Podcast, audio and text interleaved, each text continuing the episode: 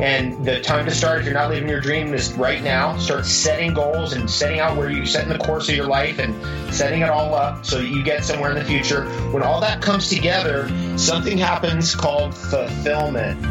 If you are not experiencing awesomeness in every aspect of your life, it's just from an internal block or barrier disconnect that you've chosen to take on. Life is as easy or as hard as we want to make it.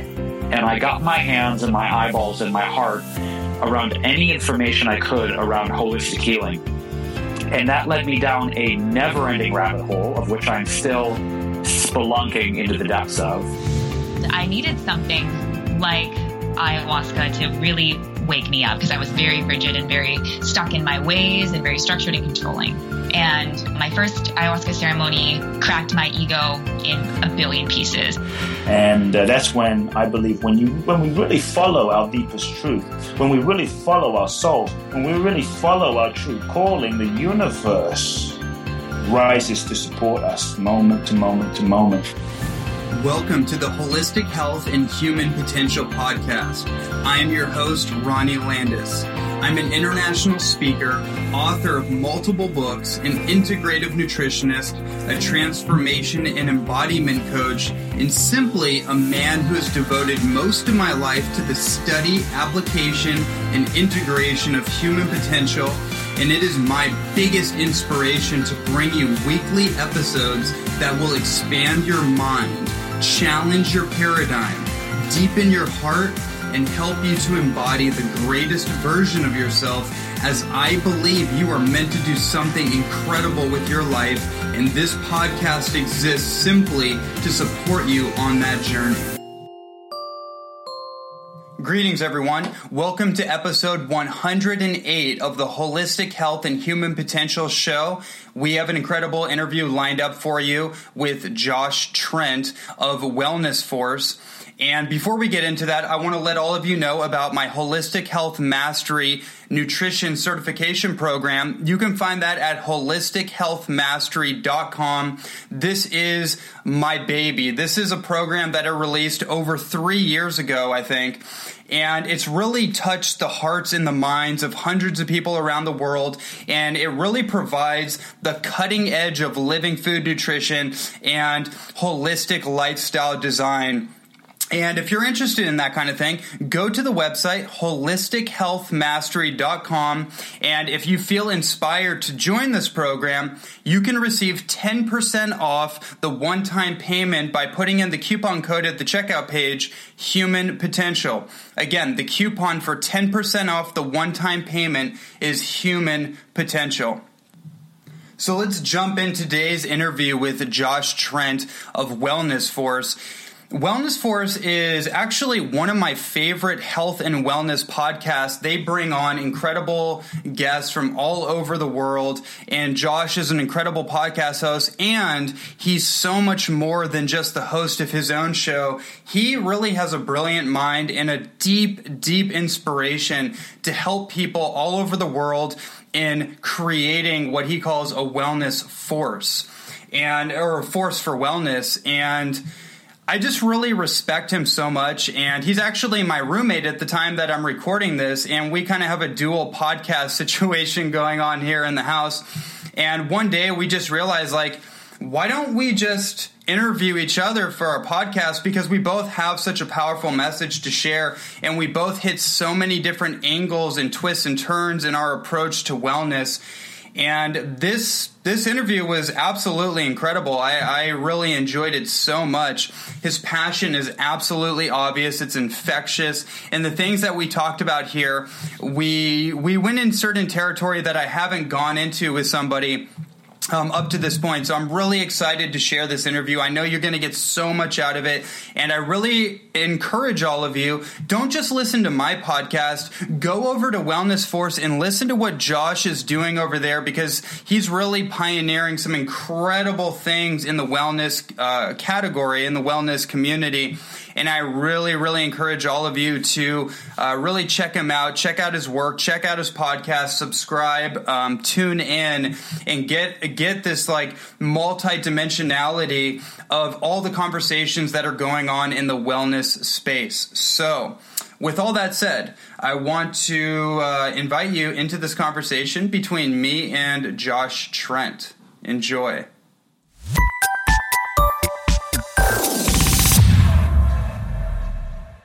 Josh Trent is a wellness coach and influencer specializing in wellness technology. He is a top ranked podcast host of Wellness Force Radio and Fitness Technology and the founder of Wellness Force. With over 13 years in the health and wellness industry, he leads a community discovering physical and emotional intelligence to help men and women live life well.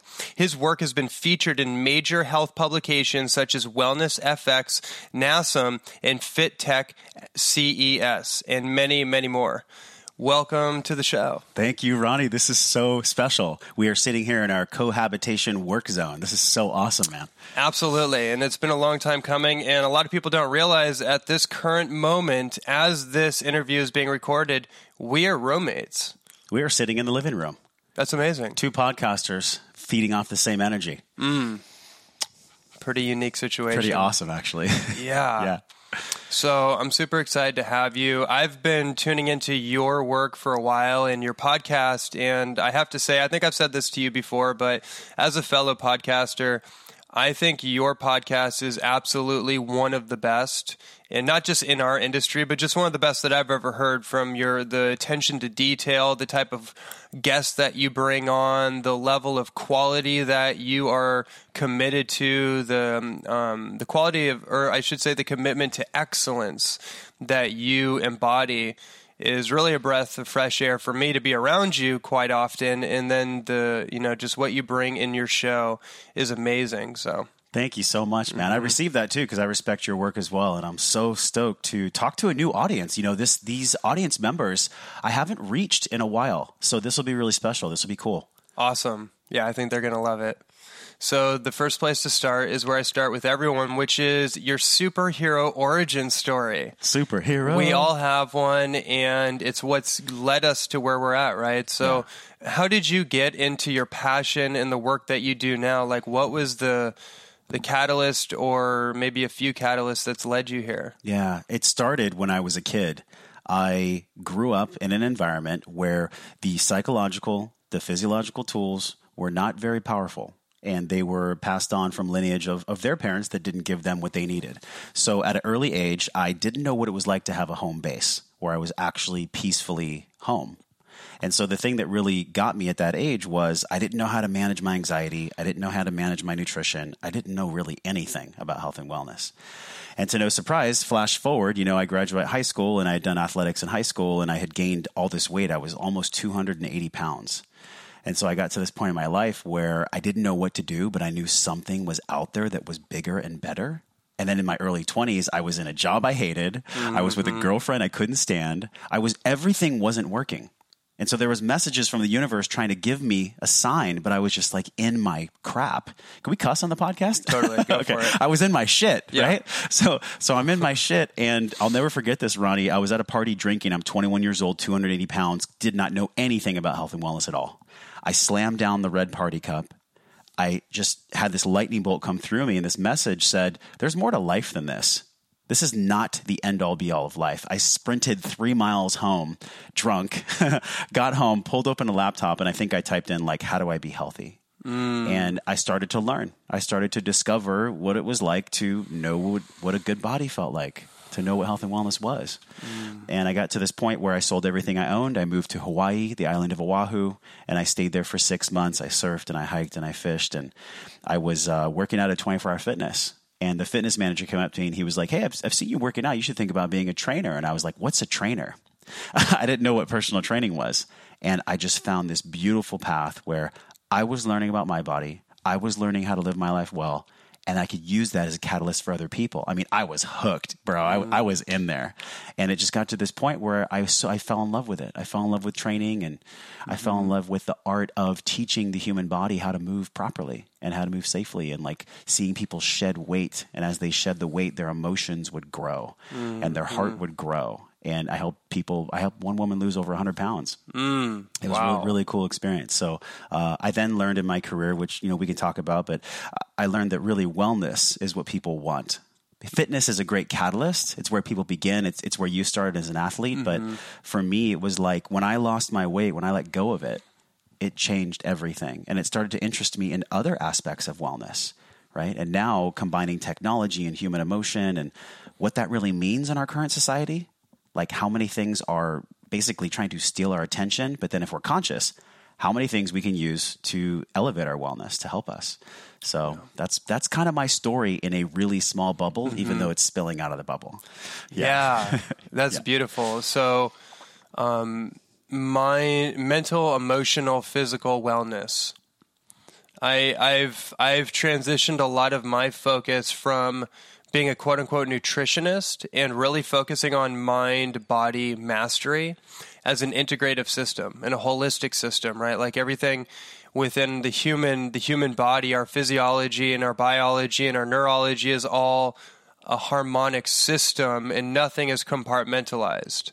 So that really speaks a lot to me, like what you're sharing. And it's definitely very similar to, I guess, my unfolding journey too and my interest in this field. So, Yeah.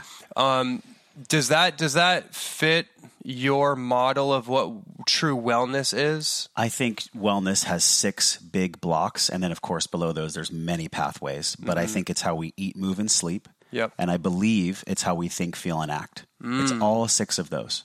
If we're doing those to the best of our ability, we're living a great life. We're living life well if we're managing those six compartments. Yeah. Um, of course, there's many subdivisions in there, but I think wellness is the balancing. It's not ending. It's ongoing. It's it's a complete and total articulating, moving machine, man. Wellness is always about balancing. I think people out there that want to have balance, well, you might have it for a minute, Right, but, right. ev- but eventually you're going to have to adjust and course correct. So I think I think that's what my definition of wellness is right now uh, in my career, in my life. okay.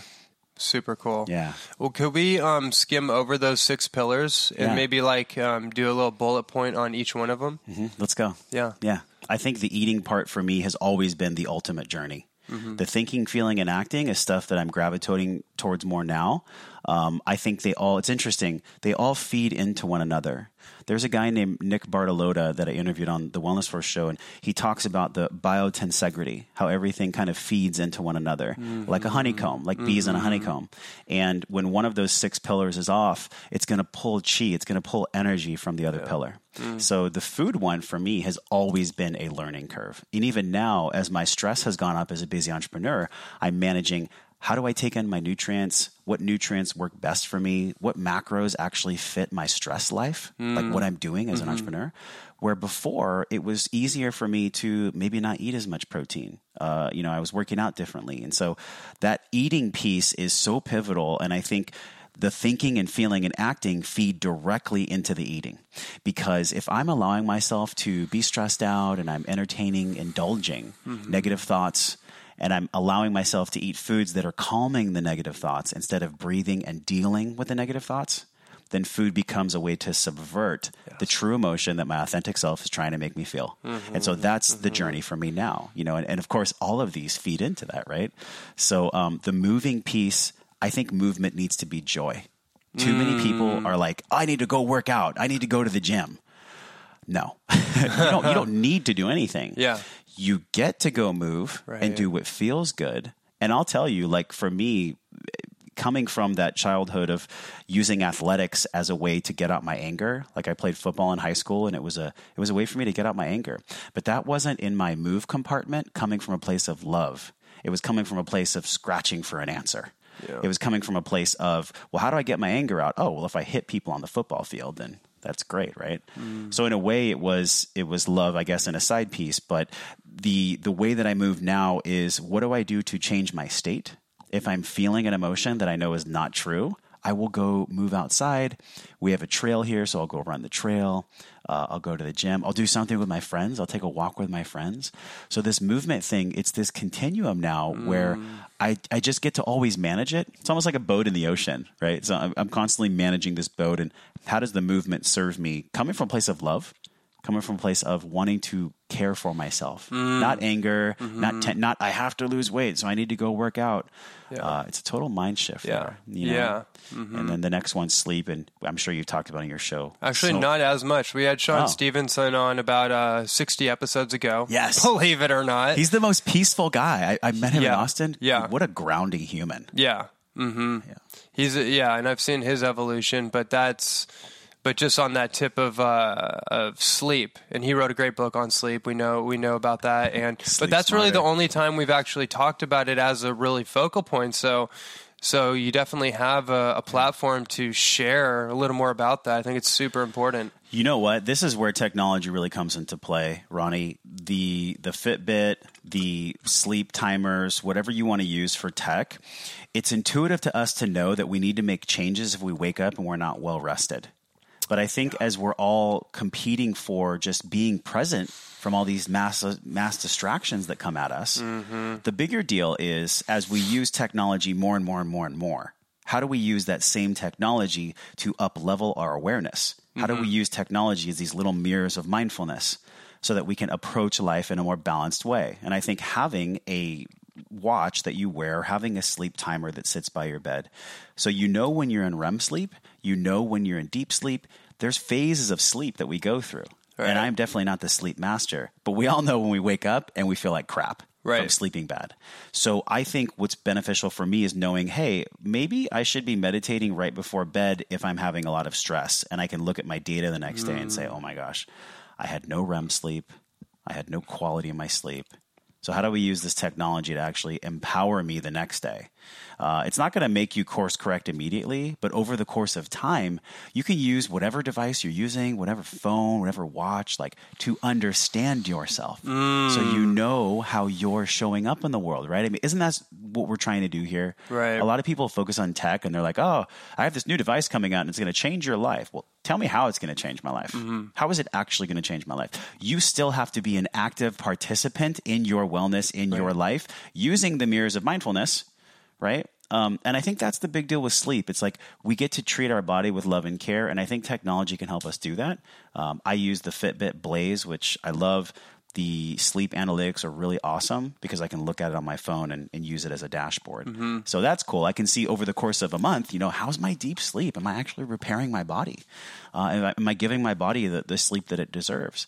And especially with um, the amount of overworking that I do, I think I think it's a really great tool for me to take a breath, come back to center, and find that through tech. I check my phone and my sleep probably probably at least twice a day just to make sure like okay should i take a nap now where i'm at with my sleep habits? Hmm. So that's eating moving and sleeping and that's really like my physical intelligence.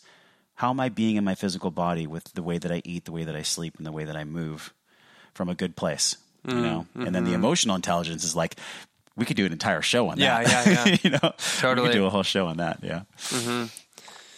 Awesome. Yeah. So that that really kind of creates a creates a, a broad spectrum in which we can measure and and and identify uh, kind of markers in our life that that allow us to see like am I am I in quote unquote balance or am I in dynamic harmony?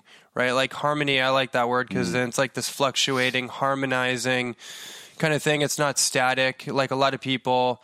I think are looking for balance or looking for a fixed, rigid kind of idea of, of uh, like a solution. I guess like they want they want everything to be fixed in place so they can just go about what they're already doing, whether what Everyone they're doing is good for them or not. everybody wants the template They want the template. Mm-hmm. the magic template that they don't have to manage but we know that doesn't exist right. the template is always changing, always evolving because hopefully so are we. Yeah. Right.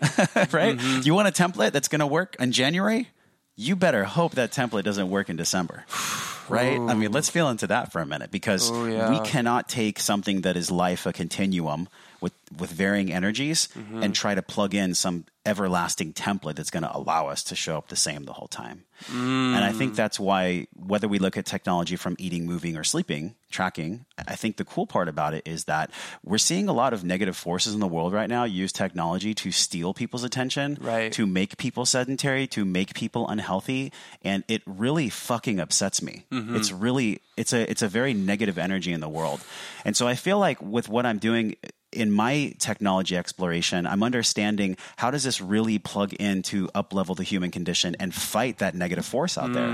Because it's one thing to you know be a, a passive person like with all this crap that's going on in politics right now.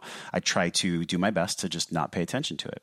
But when I see these things coming at me in the field that I work in, Yeah. that are stealing my energy and stealing and stealing my colleagues' energy and just our our species as a whole. uh, technology has to have people that are going to fight the good fight to use it in the way that I believe it should be used, which is to make humanity better, to make humanity a better place. Yeah, yeah, I, I absolutely believe the technology that is destroying the planet can be used to actually save the planet. We can flip it Yeah, through this conversation, mm-hmm. multiplied f and fracks, you know, Yeah. all across the world. Yeah. that's what it has to be. yeah, yeah. Yeah. Mm, beautiful. Oh, there's a lot of different areas that we could go together. And I know that you have had a particular focus on that topic for wellness technology. You have another show outside of Wellness Force, which is which is a wellness technology based show as well. What is your I mean you kind of gave it to us, but what is your passion for wellness technology in particular? And maybe maybe um, maybe there's alternative or or continued uh, answer to what you already talked about. Yeah, I think the the other show is Fitness Plus Technology, and on that one, I interview people in the fitness industry, which is this multi-billion dollar industry, Right. Where there's all these health clubs across the planet, and they're they're managing millions of members, and these people that are making software platforms and devices, they're trying to figure out like. How do we manage these people in an effective way and use technology to help them let go of weight or give them more energy or just honestly be healthier in their life? And so that's what we explore on that show. And I feel like even though I'm coming at it from a side angle, I'm still adding fuel to the change that we need. I'm Yeah. still doing something that uh, it might not be in alignment with my Wellness Force show 100%, but it comes around to the same path on many different topics because that show is it's really about how the fitness industry is using tech. And on Wellness Force, I love to explore how tech is upleveling wellness and our physical and emotional mm-hmm. intelligence. Mm-hmm. But in this technology world of fitness, Ronnie, it's it's crazy out there. There are people that are making devices and they're just making the devices to sell and to profit. Right. And look, we all need to make money. We get to make money in this world to have abundance. Yeah. But there's also integrity that get that gets to play in that. Mm-hmm. And so what I see right now is there's so many people that are like, "Oh, this technology is great and it's going to change the world." Tell me how. Tell me mm-hmm. how it's going to mm-hmm. do that. Show me how. Mm-hmm. And so that's what I'm trying to explore with the fitness tech show, like asking the real questions from these uh, large chain heads and these uh, incredibly intelligent manufacturers that I think are missing the human component. Technology has to have a human component. If we lose that, there is the potential danger of things being corrupted and AI going down a path that we're all aware of Yes. that we try not to focus on, but it's the Mm-hmm. real thing. I mean, the Terminator, without going into conspiracy theory here, is Yeah. a legitimate possibility. Absolutely. Elon Musk discusses Absolutely. this. Uh, many people Yep. that are very. I've even I've. I, I'm I'm that's a subject that I'm on in my own private time exploring with Yeah. many experts and many people in different fields of of uh, study similar to to that. Like really, that's the number one conversation that's of major concern because there is a consciousness or or yeah consciousness issue when it comes to our technology like do we have the maturity to wield great power and that's the question i'm constantly asking when people are coming to me with all these different especially in our our community Encinitas, this whole entrepreneurial Wear this field. headband. yeah everyone's so focused on on the innovation and progress and um, sometimes they're missing the mark. And like this this topic of like technology is going to save us it's kind of like ooh well that could be true or or the alternative could be true depending on who's wielding and who's pushing the buttons. 100%. and what's their intention Hundred percent, because the only way technology is going to, I don't think it's going to change us. I think it's going to aid us Yeah. if we allow it. if we allow it And the only way we'll allow it is if we trust who's the wielder. Right. So if we trust who's the wielder, how does that come into play? Mm. We have to know that it's somebody with our best human collective Yes. interest at heart. And I don't think we can know that right now. There's a lot of forces at play Yeah. that are trying to control data, Yeah. big data, and artificial intelligence. And Google has so many programs. And the X Prize with Peter Diamandis, and so many different programs right now that are in our world that are getting fed billions and billions of dollars, which is not talked about in the normal public eye. And I think the mm-hmm. big deal right now is what are we going to do when these jobs get transferred and then in less than 10 years 30% or more of manual jobs are going to be completely automated Yeah. so people in restaurants i think it's going to shake up the fast food industry which i'm so stoked on Yeah. i've always been aware of my supreme hatred towards the fast food mm-hmm. industry for so mm-hmm. many different reasons i don't allow that hatred to control me i just notice it being there Yes. and um, I think it's really going to shake up big food. I think it's going to shake up pharma. I think it's going to shake up a lot of things that mm-hmm. need to be shaken up. I mean, it's time. Like evolution, consciousness evolution has been happening for quite a bit, but we're at this fulcrum point. Daniel H. Wilson says at some point in time, evolution and technology growth will intersect. Well, that mm-hmm. happened about five years ago. Mm-hmm. And so the rate of change in technology is so exponential when we, when we compare it to human evolution we can only evolve so much. Our, our DNA and our brains and the way that we digest food and the, the way that we move, eat, and sleep, those basal human needs, they're still the same as they were 10,000 years ago. They're, they're mm-hmm. the same thing, man. Right. And so we get to respect the beast. We get to respect our spiritual health. And now, as technology's coming at us, the worst thing we could do is ignore it.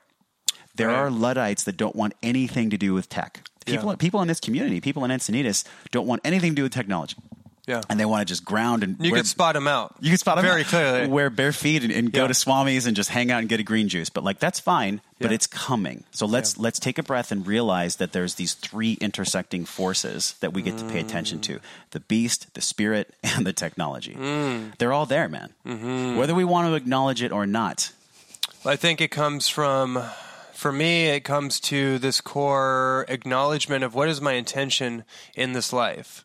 So I'm placed in this particular time in human history. What am I here to do? What am I here to serve? And what is my unique contribution? Hmm. And then if I can align with that and get clear on that, then it doesn't matter to me what modalities that I have to utilize as long as they're in service of the personal and collective vision that I'm I'm exploring within myself in this human incarnation. Hmm. So it's like I think intention has so much to do with this conversation. And then and then the appropriate use of whatever of technology, whatever of movement practice, whatever food, nutrition strategy, whatever the thing that we're all, we're constantly outsourcing our attention to to be the thing to like help us. Mm-hmm. I think sometimes there's an intention deficit disorder in society. I love that. Can I steal that? Absolutely. That's so good. Yeah. That is so good. Yeah, the intentionality behind everything. Intention trumps technology all day long. Mm. This is what we talked about about 10 minutes ago where we have these manufacturers that are just putting out the tech because the tech is cool. yeah. What about the reason you have the tech in the first place? The mm. meaning and the feeling and mm. the intention behind the electronics or the tech is always going to be the thing that people actually connect to. People don't give a shit if they wear a Fitbit. Do you think anyone listening cares if they really wear a Fitbit? It's because maybe they're open to the possibility mm-hmm. of mm-hmm. exploring their consciousness, exploring how they're showing up in their life, and they want to use technology to help them. Great. But you notice it wasn't about the tech. The tech was just this tool that they fed their intention through. Right. So it had nothing to do with the technology itself. And I feel mm-hmm. like if we can just stay on that together uh, as a collective, as a health and wellness industry, like we're going to be okay if we can remember that. But if we stray from that, Terminator, you know? That well, I that's mean, yeah, and that's and and Yeah. I mean that's a, that's a keep going down that that's rabbit hole pretty much it, right? for sure. Yeah, and but it, but again, I think it rounds back to the basic theme is is what is our intention for why we do anything, Yes. Right? If we can come from that place, then our relationships are going to be incredible. That's one thing too when we talk about emotional health. You know, me and what my process has been the last few weeks or month with my my new relationship and what keeps coming back to me is like intention. What's your intention? What's the intention here? And when I place the focus on that, everything's beautiful. Um, but if I lose track of that, it's chaos. And I find that with other areas of my life as well. I feel like fortification is a term that comes up for me right now. The mm. fortifying aspect. Typically, we look at fortification and nutrition when they suck the nutrients out and then they have to fortify milk or fortify foods that, you know, essentially, if you left them alone, they'd be okay. Mm-hmm. But, you know, so when we look at this fortification of our emotional strength, I feel like there's a nice corollary there. If we can mm. leave our emotions for what they are and actually just connect to our emotions, not mash them down with alcohol and marijuana, Right. and then explore them later when we're all fucked up. Why don't we just do it now when it's probably a little bit more painful, but so much more true? And that's the path that I'm on, this fortification. You're one of those people for me, definitely, that helps me fortify mm. what these explorational things I'm doing in emotion are. Mm. Also, my community and my podcast, mm-hmm. my audience. I mean, this is who we connect with. This is who I connect with. So we're all exploring. We're all trying to get stronger. We're all trying to get smarter. Yeah. And so my journey right now at 37 years old, I never thought I would have been doing this exact thing at 37. If you'd have told me that I would have been like, you know, not married, hosting a podcast, right? Uh, not in fitness, off the fitness floor, and coaching through te- technology and Skype and digital, I would have said you were crazy. But I've allowed this intuitiveness to guide me. Yeah. And the, the times in my life, Ronnie, where I don't pay attention to fortifying my emotions and to surrounding myself with external frameworks for accountability that help me and hold me and support me, that's when I find that I really fall off the path. Mm-hmm. That's when I go towards maybe the unhealthy food Yeah. or maybe doing something that's not for my greater good. And mm-hmm. so I believe that sticking in fortification, consciously sticking in fortification through emotional support of community is the number one thing. Because when we do that, Yeah. then we're starting to shift into this physical, into emotional intelligence. Mm-hmm. And when we're emotionally supported, how much better are we going to do the eating, moving, and sleeping? Right. Everything is that biotensegrity. It- Yes. It all fits together. One thing translates to another. 100%. Mm. Yeah. That's great. That really, I like that emotional Yeah. fortification. Because how else are we going to get it if we allow the disparity to exist? Mm, mm-hmm. I, I forget who said this quote, but it's one of my favorites, man. Anger is more productive than despair. Totally. So even though you're afraid of exploring your anger, if you're depressed, if you're in despair, give yourself the permission to explore and express the anger. That's the hardest emotional intelligence for people. Taking an emotional inventory, man, of like what's not working. Am I in the wrong relationship? Do I despise my job and that's why I'm overweight? There's clear connections between mm-hmm. emotional discord and our current environment. I mean, it's a big deal. Yeah. This is why I connect with you so much because I see you in such integrity in all the things that you do. Mm. You're speaking, you're writing, and, and different things like that, which is why I'm stoked to interview you for Wellness Force. Mm-hmm. But I think at the same time, I need people. It is a need. We all need each other. Yeah. But I specifically, because of my upbringing, I need a little bit more fortification than maybe somebody with a different upbringing. And you know what? That's okay. That's totally okay. Mm-hmm. I think denying the fact that we need each other and denying the fact that we crave and really deserve emotional support. Yeah. It's a it's to deny the fabric of who the hell we are. We're wired for tribe, man. Yeah. Biochemically, neurologically, we are wired to be in a tribe. Hmm. So I believe that feeds into most likely the feeling piece of the wellness wheel because when we have that feeling piece, when we feel connected, how many people listening are going through a day where they're like missing their friends and then they see their friends and they get this jolt of, of emotion mm-hmm. and, and serotonin and, mm-hmm. and norepinephrine? That's real. Mm-hmm. That's because you called in that stimuli and now your body's reacting with all the juiciness that you wanted in the first place. Right. So um, that's the one piece I'm really doing work on. And as I as I sit here with you, I'm realizing like I am in constant balance of these six things all the mm-hmm. time. Mm-hmm. Sometimes it might be for a week. I'm really focused on nutrition, mm-hmm. and then that levels up, and then I'll start Yeah. focusing on my thoughts. Yeah. you know how's the how's the committee in my head, right? So I'm always going between these six these six gaps. Um, I think what's really interesting right now too in the management of all this is everybody has the phone. So how is how can we use the phone to bring us back to filling one of these six things? Yeah. Because the phone's going to be there continually. I don't care how holistic you are. You're going to use a cell phone. Totally. right? Absolutely. So let's take the phone, let's put mindfulness applications on the phone, let's put mm-hmm. meditative applications on the phone, let's put movement tracking applications on the phone. Um, if you're struggling with your weight and if you're going through an unhealthy dialogue with food and a, a bad relationship with food, let's put some nutrient tracking on the phone too. Like, let's do mm. everything because it's right there. And then on the other side, let's put a human you can connect with. Mm.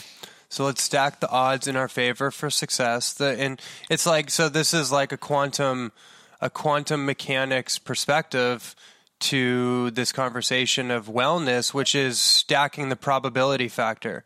So if people listening are familiar with quantum theory, it's basically it's based on probabilities. So nature doesn't work on like facts. Like there's no fact of nature. There's no there's there's habits and probabilities. So when we can get in alignment with what are the probability that if we do something, it's going to be good with, for us, Yeah. or we do something, it's going to serve us. Doesn't mean at all times, all the time.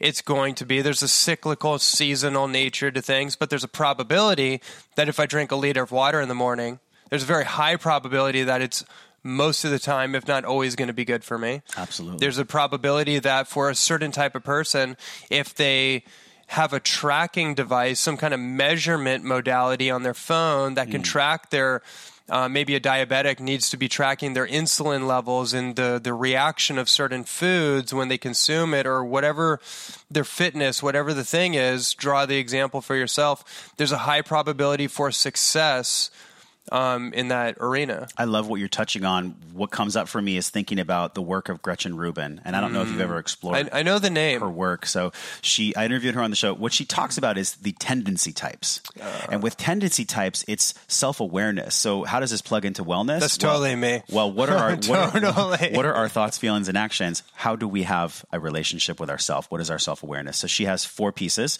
It's obliger, questioner, rebel, and upholder. Yes, I have heard her before. And so Yeah. these four categories, it's understanding, and I could definitely give you a link for your show notes. Like it's understanding who you are at a tendency level, at a behavioral psychology level, not just. Um, you know, I enjoy to go to the beach. That's not what I'm talking about. I'm talking about what is your relationship with your own habits in regards to food, in regards to movement. Here's a good example. She talks about abstaining and moderating.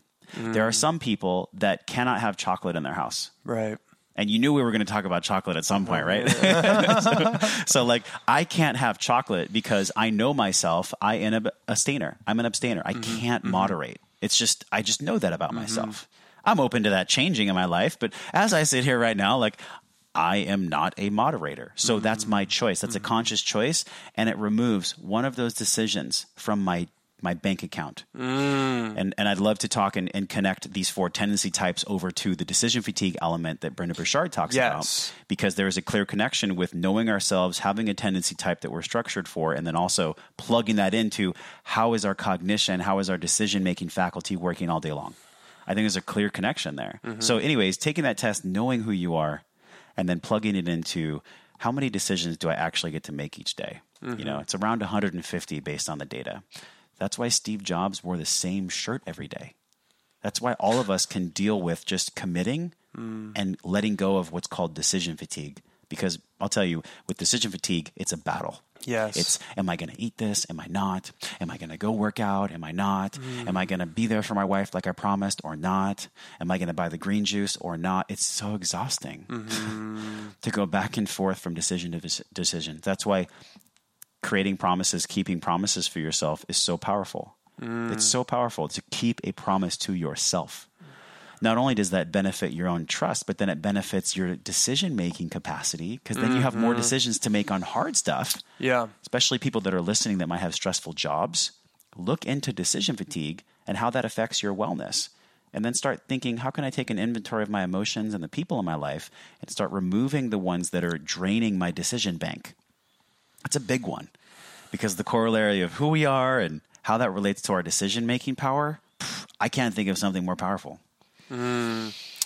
I totally agree with that. Decision fatigue is humongous, and it's something that we're bombarded with each and every day. We are hit with weapons of mass distraction all the time, All the time. and it's it's an epidemic. It's it's becoming a huge issue, and I know for me when I have to make a bunch of minute decisions, it is the worst thing ever, and that's why I'm in such a process of like out offboarding all the the the like editing things and all the little remedial tasks that don't serve my higher priorities but still need to get done. Yeah. I'm outsourcing it to create systems of support that help build everything so I can be in alignment, I can be in my highest values, highest priority actions as much as possible, if not all the time. That's my goal.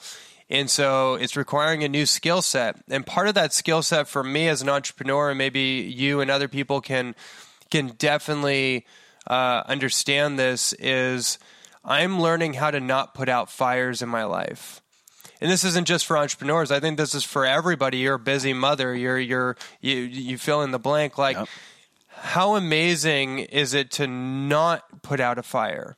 Because we're constantly putting out fires at left and right. It's like a, it's an addiction. It's like a chronic addiction to putting out fires, which keeps us from actually doing what we really want to do. Let's talk about the addiction to those emotions. Please. I'm sure you followed the work of Gay Hendricks, Gay- Totally. Gay and Katie Hendricks. So he talks about in the Big Leap and on many of his speaking engagements. They're all on YouTube. We become addicted to the adrenaline release of the negative emotions mm-hmm. and indulging the habitual thinking. But yet, the paradox is, as we're going down that line of why am I so upset? Why am I in stress? Why am I in discord? It's because you're addicted to how you're feeling. You're mm. addicted to how you're feeling biochemically Yeah, yeah. to that road of negativity. Now, the ego doesn't want to hear that because the ego is going to be like, "What the hell are you talking about? I, don't, I hate being this way. I hate being upset.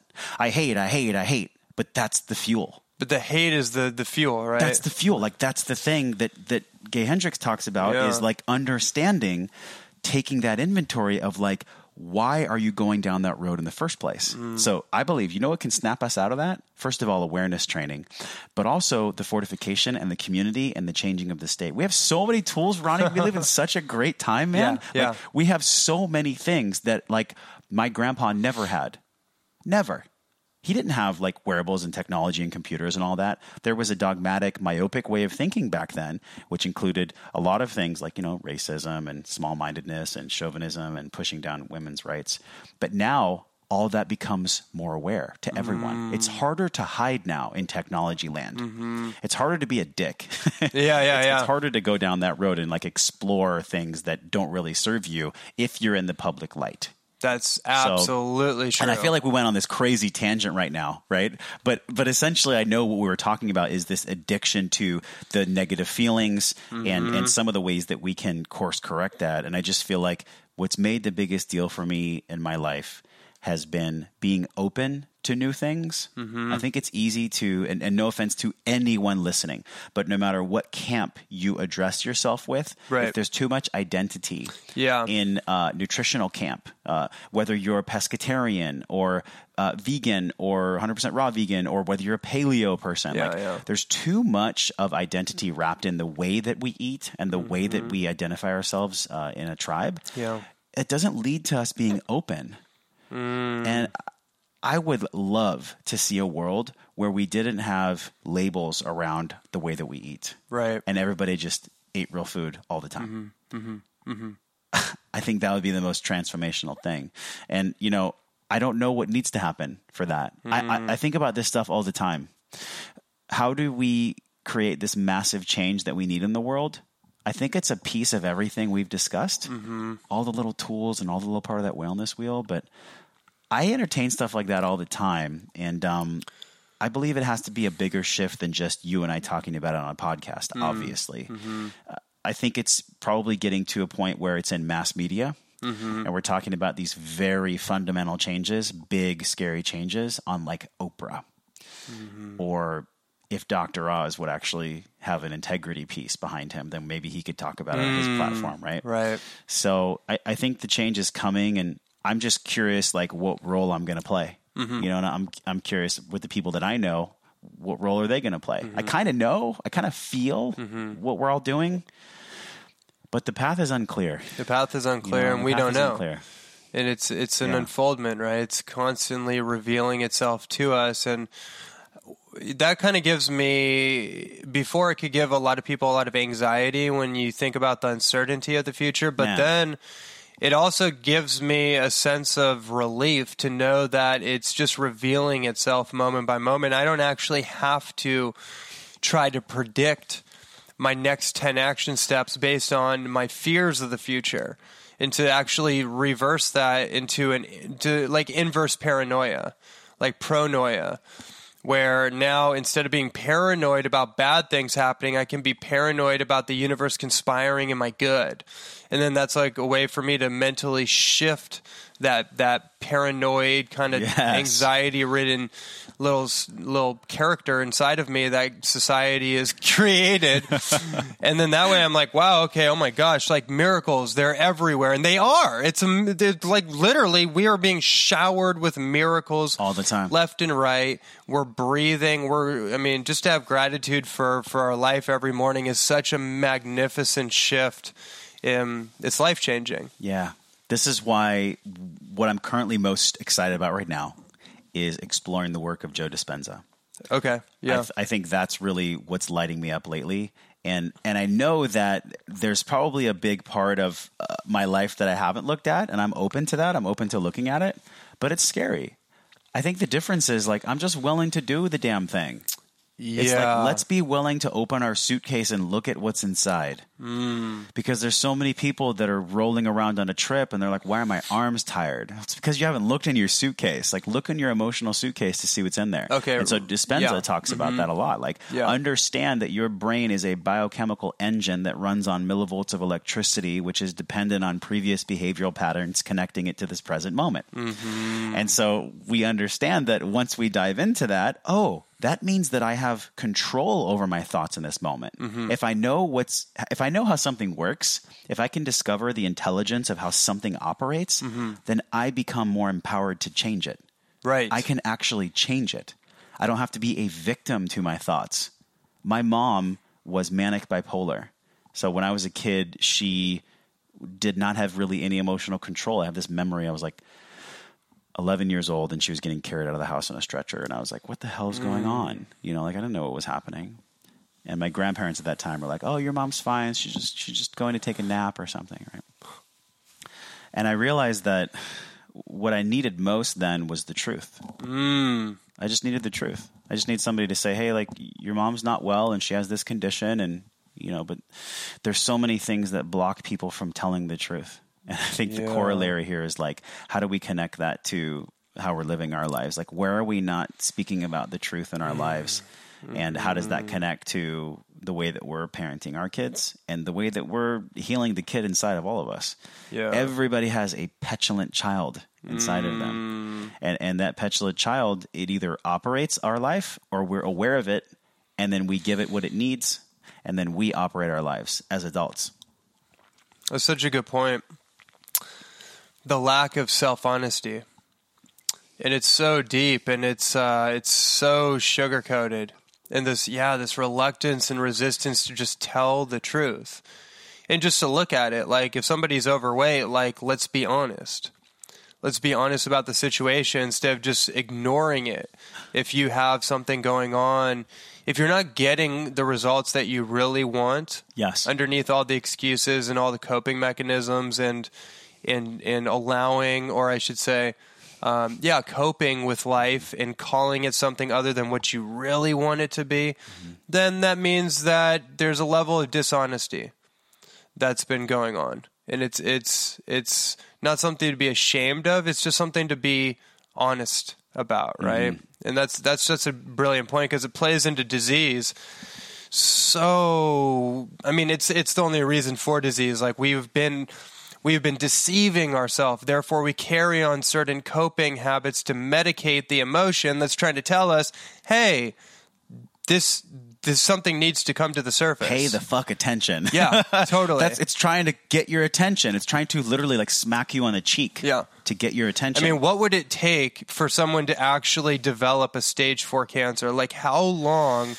Like, just on a just on that note, like, just to consider, like, how how much deceptive behavior would have to happen for that to fully manifest? I have known people where when they tell me they had cancer, I Mm-hmm. just go, "Uh, I kind of know why." Right. Cuz I just know. I can feel that discord in them. Mm. Right? And and I mm-hmm. see it with like a lot of entrepreneurs. I'm mm-hmm. still I'm still this is a great point you make about like how disease can be manifested through emotions that are unprocessed. It's a big mm-hmm. deal. And I feel like the the truth with that is what are the ways that we're not alleviating and releasing our stress right now? Yeah. Like the body's a battery and the battery holds charge, positive or negative. Right. So if we have all these undulating negative emotions that are just keeping us stuck Mm-hmm. in so many ways, like how do we release that? Mm-hmm. You had an incredible transformation through raw food and real foods. Yeah. Uh, not everybody does that. Right. Some people find transformation in other ways. Yeah. But the key is you find the transformation. You, you do the damn thing. You're willing to do the work of transformation. Right. So, you know, I guess the way that we're connecting the dots here is like understanding there's the discord inside that's either addressed or not. There's many tools for us to address that. You know, food and spirituality and community and fortification or technology, whatever, whatever we're doing. But if we're addressing it, like if we're actually looking at it, it can be scary, but I think it can be the most empowering and most like vivacious way of living at the same time. You know? Mm. Mm-hmm. But it's not always sexy, man. It's not always sexy to walk a path of transformation and, and try to make change happen in this world or for ourselves. Right. Um, And I know that I know that someone's listening and they're just like, "Yes, I'm in the process of transformation." Uh-huh. And they're there because they're not satisfied with something that they took an honest inventory of. Yeah. Honest inventory is way different than comparison. Comparison is like a thief of our joy. Mm. But when we take an honest inventory, it's like, well, I'm not comparing myself. I know within my heart that I want to be somewhere else. I don't want to be like John. I don't want to be like Sandy. Right. I want to be the best version of Josh I can be, or Yeah. best version of Ronnie I can be, for that sole purpose. Yeah. Not not for any other reason.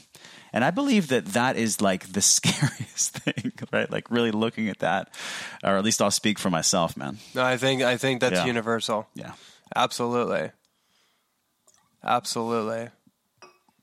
Mm. And sole purpose being for me S O U L. Like Ooh. the sole purpose. Yeah. And I feel like what other point is there to being here other than the sole purpose? And to get into attunement with what that is. And it doesn't have to, and again, it's like this whole thing about finding your purpose isn't about like immediate gratification. It's about just being on the journey. Like you said, it's brilliant. It's just, just doing the darn thing. Whatever the thing calls you to do, being humble enough to just step into it and just follow it out. Because isn't the mystery why we're here in the first place? No one knows why the hell we're here. Right. That's the funny. the law of duality is in full force at all times, right? So, mm. so how does this relate? Uh, I'm either thinking a thought that's true, that's negative, or I'm thinking a thought that's true, that's positive. Guess what? They're both true at the same exact moment. So, how do we connect with the one we want? I believe it could be that simple. Now, the voice in me that says could and not is is old programming that I'm in the process of getting over. But we know on some level that every decision we make is in our control if we're aware and not triggered by past beliefs and things like that that don't mm-hmm. serve us. Mm-hmm. So, how this relates to what we're talking about, I think, is just this exploration of that soul purpose you mentioned and this exploration of what am I here to do? How can I do it the best I possibly can? And how can I love myself in the process? Mm. How, can I, how can I do all of that? Right. Like, how can I do all of that here on planet Earth? As Alan Watts says, flesh robots spinning in a rock in the middle of outer space. like, how do we do that? You know, how, how do we make sense of why we're here and also take everything that's around us and use it to our greater good? I don't know what that looks like all the time. Mm. Mm-hmm. Some people pretend like they do, mm-hmm. totally. but I think they're full of shit. right? I think they're full of shit. I think there's masters out there that you and I respect, that we mm. receive education and enlightenment from. yeah. And then I think it's so easy now for people to be full of it. Yes. We see a lot of probably co- more p- easier than ever. We see a lot of coaches, we see a lot of people in the health and wellness space that are possibly doing it for the wrong reason. Yeah. And not to put focus on them, but just to make people aware of that. Like trust your gut. Discernment. yeah, trust your intuitive sword, like sharpening our edge. I feel like maybe this whole conversation has been around how do we sharpen our decision making edge? Mm. How do we sharpen that? Whether it's about our six pillars or tech or why the hell we're here, like how do we sharpen that sword? I, I don't mm-hmm. think it's a I don't think it's something we do all at once. Obviously, we do it every single day. Mm-hmm. And then sometimes things happen that dull our sword or that chip a piece of our sword. And we have to be okay with that. Mm-hmm. You know, I have to be okay with that. We all have to be okay continually sharpening. Mm-hmm. You know, the the chop wood and carry water is is real. Yeah. for all of us. I, I this is funny. I last thing here on this point of like sharpening the, the edge. I see elderly people and I see some of them that are so beautiful and so loving. I'll never forget this woman I trained when I was a trainer. Um, she was 93 years old and she had the brightest smile all the mm-hmm. time. She had the most mm-hmm. beautiful mm-hmm. spirit, and every time she came into the gym, she lit the room up. And, and she ended up um, she ended up passing away when I was training her. Mm. And I always felt from her like, wow, we can always choose. Yes. like we can always choose no mm. matter what our situation is. She had had three husbands. She had like a, a bandage on her shoulder all the time she was all banged up. Her hmm. sort of of decision making power essentially was chipped and gnarred and all these things. But she was still able to come into a room and choose hmm. to be love to be connected to other people hmm. up until the day she died. We can all do that as long as we're willing to do the work. Yeah. yeah. And uh, you have you have a statement that you keep in the in the house here saying, "If I can breathe, I can choose." Yeah. Mm-hmm. Yeah, that isn't that really it? Like our breath, it's our only autonomic response we have control over. So I just breathed in and I can feel how just in that one breath I'm more relaxed. Mm-hmm. That is the mm-hmm. ultimate. Whether it's through a headpiece, a muse, or going to a yogi or doing breathing, however you want to do it. I know that if I can breathe, I can choose because that has produced the greatest results for me. If I Yeah. can remember to breathe, if I can just remember to breathe in any situation, I'll never forget. I, I spoke earlier this year at CES and I felt like I was going to throw up because I was just nervous. It was like this big room of people. And I went in the bathroom and I did box breathing. Uh, Mark Divine talks about this um, warrior breath. Same with Wim Hof, right? Hyperoxygenate your body, go into a hypoxic state, and then show up super oxygenated. Mm-hmm. When you're super oxygenated, you are present, you're aware, you're physically there. Um, I always get into like the heady stuff. I always get into the science, but emotionally, of course, if I can breathe, I can choose. Like it's tattooed on my body now in Italian. So like it's a big deal for me. Everyone's got their own mantra. Everyone's got their own soul message. Yeah. Um, but that's mine. That's what's come through for me this year. Yeah. Thanks for asking me, man. Yeah. Awesome. Yeah. Okay. Amazing. Amazing. Amazing. That's that's the that's really the best way to conclude. This is one of the this. coolest talks we've ever had. Absolutely. And I talk to you all the time. I know. Yeah. Well, Yeah. of course. It Yeah. would be now when we know Ab- that there's thousands of people listening to this right now. so, where can everybody find out about you, your work, and your podcast? Yep. So Wellness Force Radio on iTunes. Mm-hmm. If I said something around physical or emotional intelligence that sparked your curiosity, reach out to me. I'm Josh at wellnessforce.com or check out the podcast. We have a lot of people on there that are interested in what behaviors up level this human condition Yeah. and how we fill those six pillars on this cyclic continuum. Right. Mm, so mm-hmm. this is such a pleasure, man. Thanks for having me on the show and really enjoyed it. Yeah. It's my pleasure. Amazing conversation. And I thank you for joining us. Thanks.